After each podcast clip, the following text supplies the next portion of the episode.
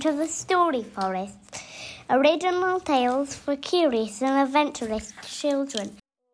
Toby and Eva are on a quest to find their parents who are somewhere in the mysterious Sapphire Islands.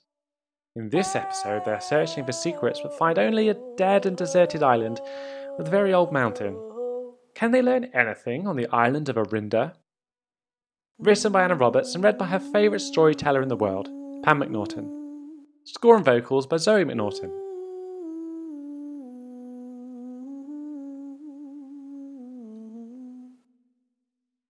The Mountain and the Apple.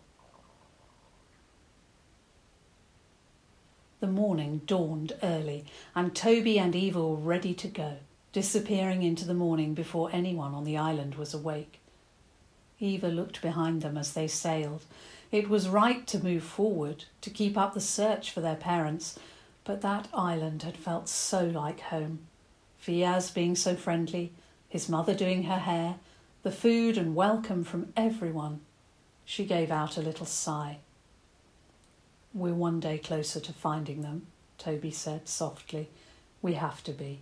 We're one whole day closer to finding our parents. That made Eva's heart thud and her face smile. She looked forward again. Today they had a clear goal. They were going to Arinda, the Lyondar on the last island had told them that this was what they must do search for wisdom on Arinda. And so they sailed. The morning was bright and clear, and Eva looked over the side of the boat to see shoals of colourful fish swimming alongside them. She felt the sun on her skin and dipped her hand into the water. A few fish scattered, but still they were surrounded by almost a rainbow of fish all around them. It felt like a good sign. I like these islands, Toby, Eva said. I can't wait to show Mamma and Papa. Their father was always looking for the rare, the exciting, the beautiful. Mamma loved meeting different people and trying new foods and learning more about cultures and places. They would love it too. Toby said thoughtfully. They are amazing. If only we had more time to explore. Maybe when we found each other, Eva said. Then, look! Toby looked up, and they saw a huge island rising out of the mist. It was by far the largest of the Sapphire Islands that they had seen so far. But where the others had been rocky or smooth or tree covered, this one looked dark and forbidding. Out of the middle rose a high, high mountain. Everything around it was blackened, charred, burned. It looked terrible against the blue sky and the pale sea. Eva felt a chill. She had not been frightened by any island before. It must be Arinda. They had sailed the right way, they had followed the instructions. Toby and Eva would much rather not land here, but they had no choice. They had to go to Arinda if they wanted to find their parents. And so, in all but silence, they approached the island and pulled the oyster catcher, their ship, up onto a beach of jagged, burned pebbles. I've worked it out. Toby stood looking up at the mountain. His voice was quiet and a little hollow. It was a volcano. It must have erupted. Eva looked around her.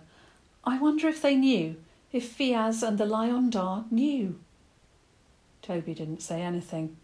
There didn't really seem to be much to say. Either they had known or they hadn't. It was just that a burned out island didn't seem to be the obvious place to seek for wisdom. But it was all they had. They took supplies of water and food from the ship, and Toby took his flute, and they started to explore. The volcano took up almost all of the island, and they soon found themselves climbing with steep and sharp rocks. They were soon covered, too, in a kind of soot. Still they climbed. It took them a long time. Every so often, one of them would spend some time calling out, trying to see if there was anyone around for them to talk to, but no one ever replied. It was hard to see how anyone would even live on the island, it was so empty of plants or anything. Occasionally they came across something that looked as though it had once been a tree or plant, but they were things that were burned and blackened too. Eva found that looking at all of this made her feel very thirsty. Drinking water, eating fresh fruit, all seemed to help a little, but not for long. The sun was high in the sky by the time they reached the top of the volcano. They were exhausted. It was a relief that the air was colder where they were, but the sun still shone hot on their skin. But the worst thing of all was that they couldn't seem to find anything at all. The top of the mountain was craggy, with a deep dip in the middle that they would never make it down safely. There was an old burned tree, and nothing else. Eva's heart sank. Was their climb completely wasted? Toby was looking carefully and closely at everything, but Eva was just cross. No way was she going to look at every nook and cranny when it was very clear that there was nothing there. She sat down and started to rummage in their bag for some proper lunch.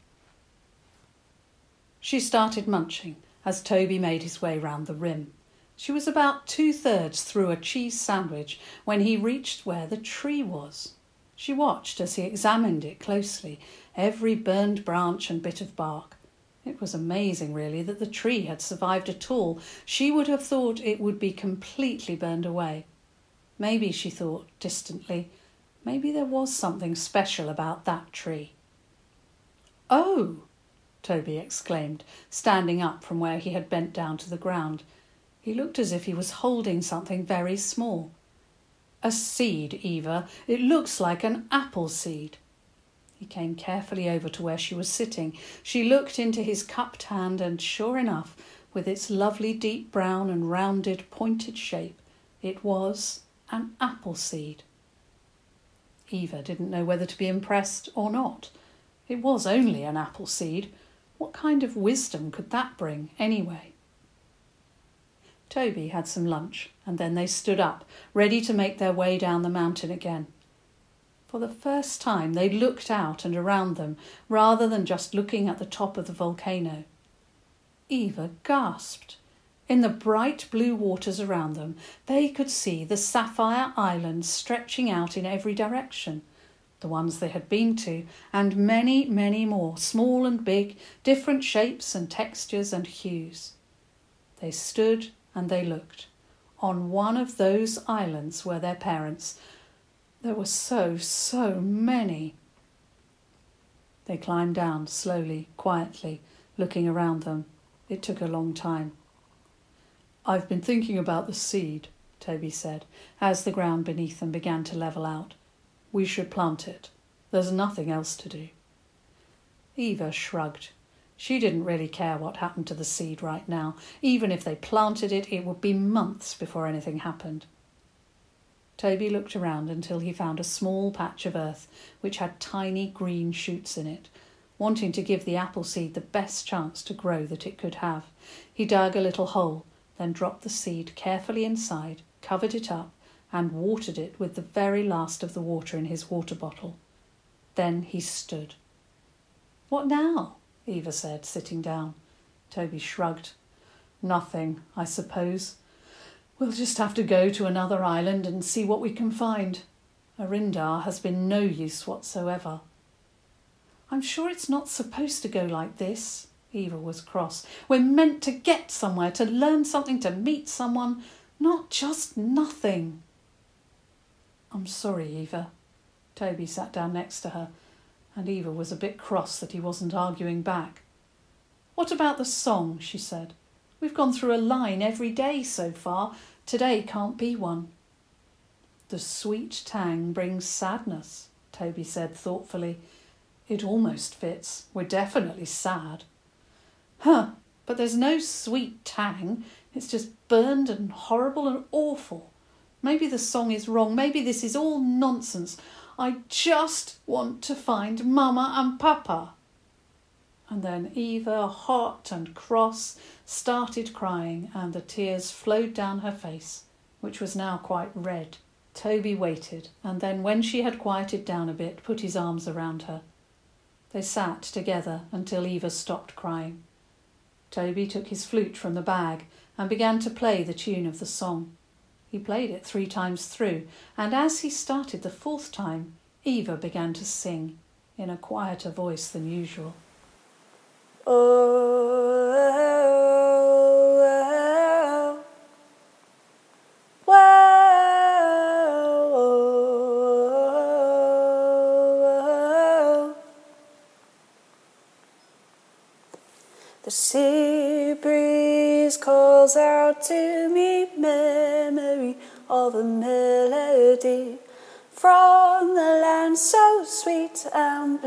from the lost and from the true. Oh,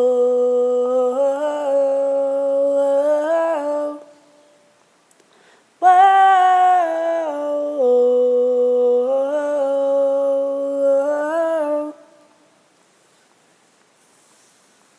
The song is a compass, the mother gives a flute, the wings send the shadow, then a story and truth.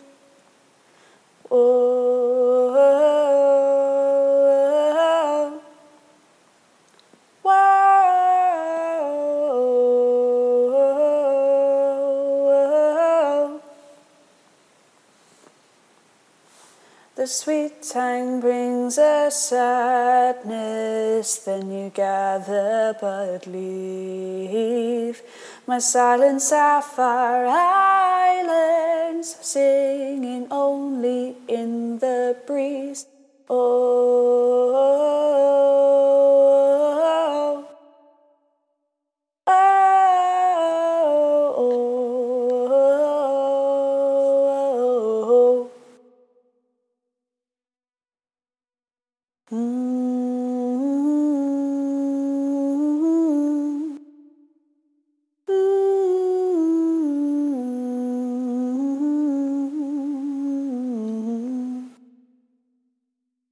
They stopped, and then Eva made a strange, strangled sort of noise. Toby, she said, standing up, look! It was where Toby had planted the apple seed. Now there was a shoot coming out of the ground. Eva had seen it as they finished the music, and she was sure that it had been growing. Toby came over to have a look, but now as they watched, it began to shrink again, as though it were ungrowing. The music, Eva said quickly. The song, it makes it grow. We need to keep going. And so Toby took up his flute again, and Eva started to sing again. They sang that song again, and then other songs, their family songs, ones they had learned all over the world, and the songs they had written on all the other islands. They found that the Sapphire Island songs seemed to make the tree grow faster, and so concentrated on those. As they sang, the shoot stretched higher and higher before their eyes. It was strange. They couldn't see it moving exactly, but whenever they looked away or blinked, it suddenly seemed bigger.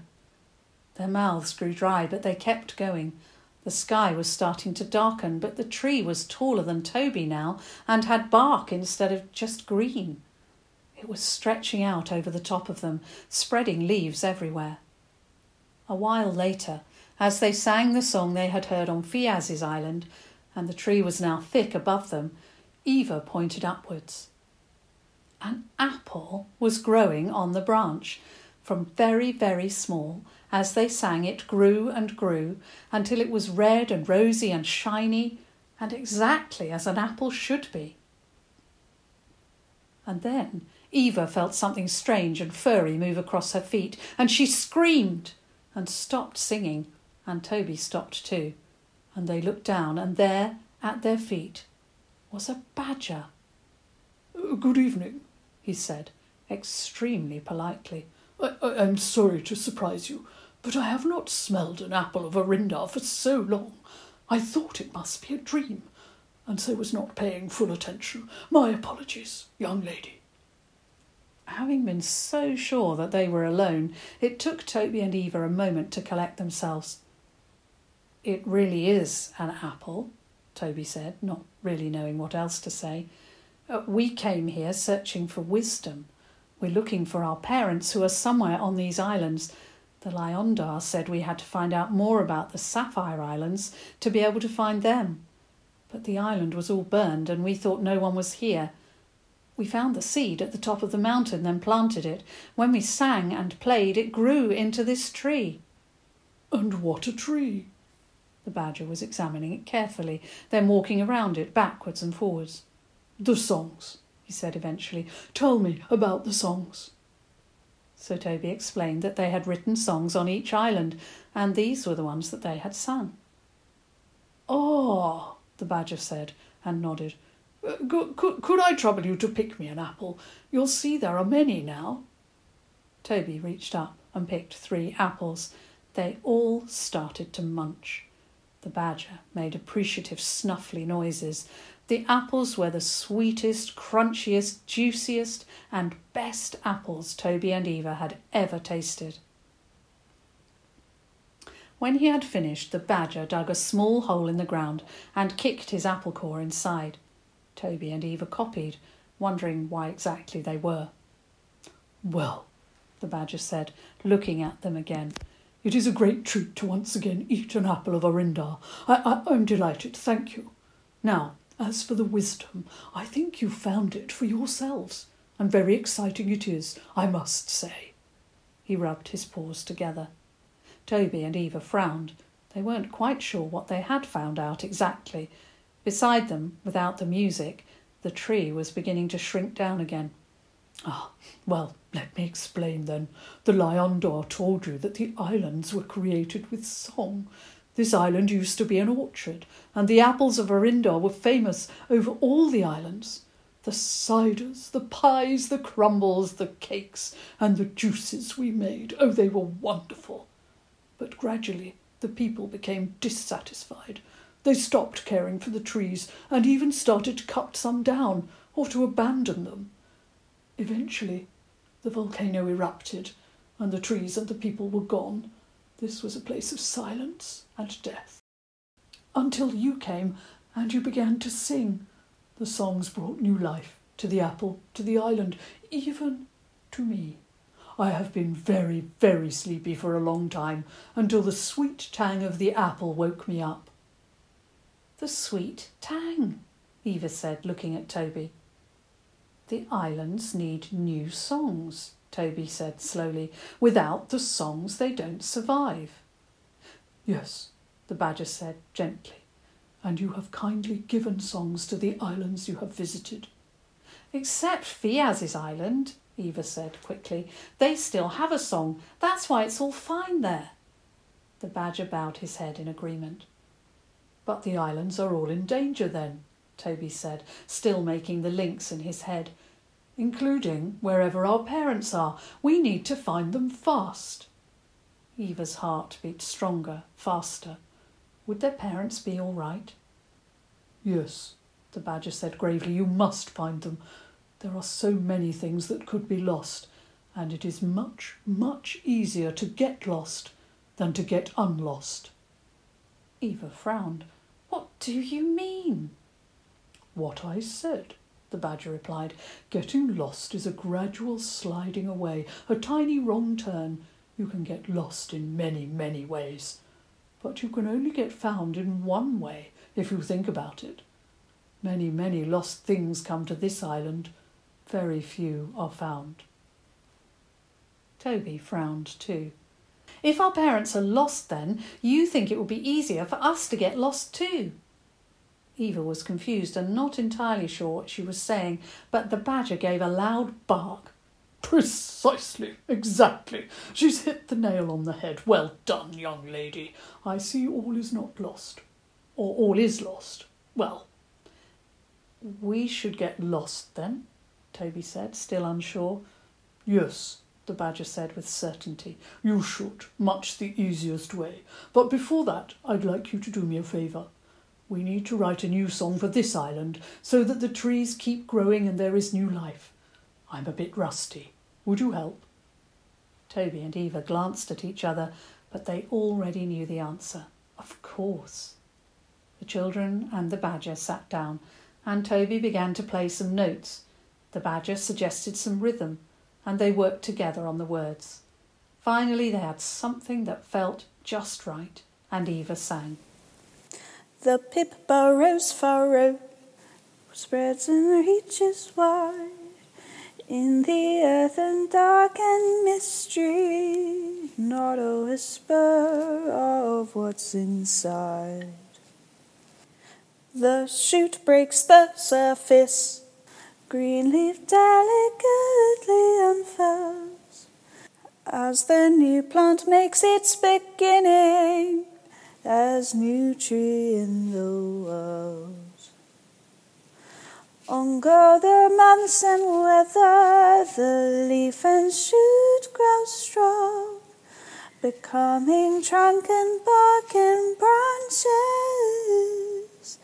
to grow and be for now and long.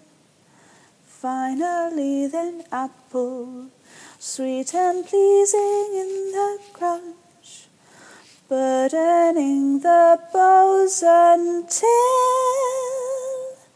it falls down perfect for my lunch. The badger insisted on the last line and gave a funny sort of snuffly laugh whenever they sang it. Once it was finished once, Eva felt as though something had changed.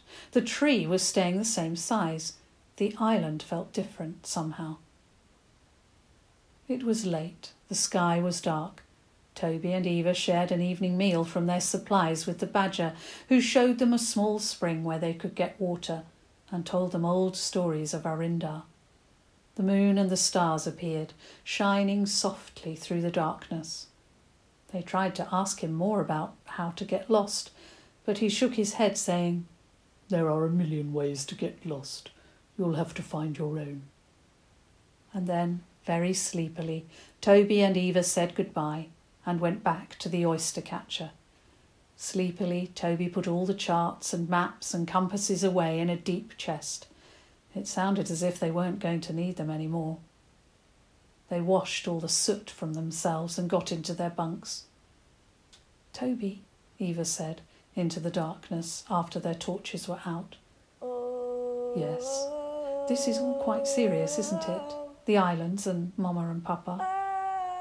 Yes, Toby said, wishing he could say something different. Yes, it is. Eva reached across and Toby took her hand, and they lay in the darkness. Tomorrow they were going to have to get lost. The end. Thanks for listening. If you've enjoyed listening, hit subscribe and don't forget to share with your friends. Next week, Toby and Eva follow their new instructions and try their hardest to get lost. But will it work?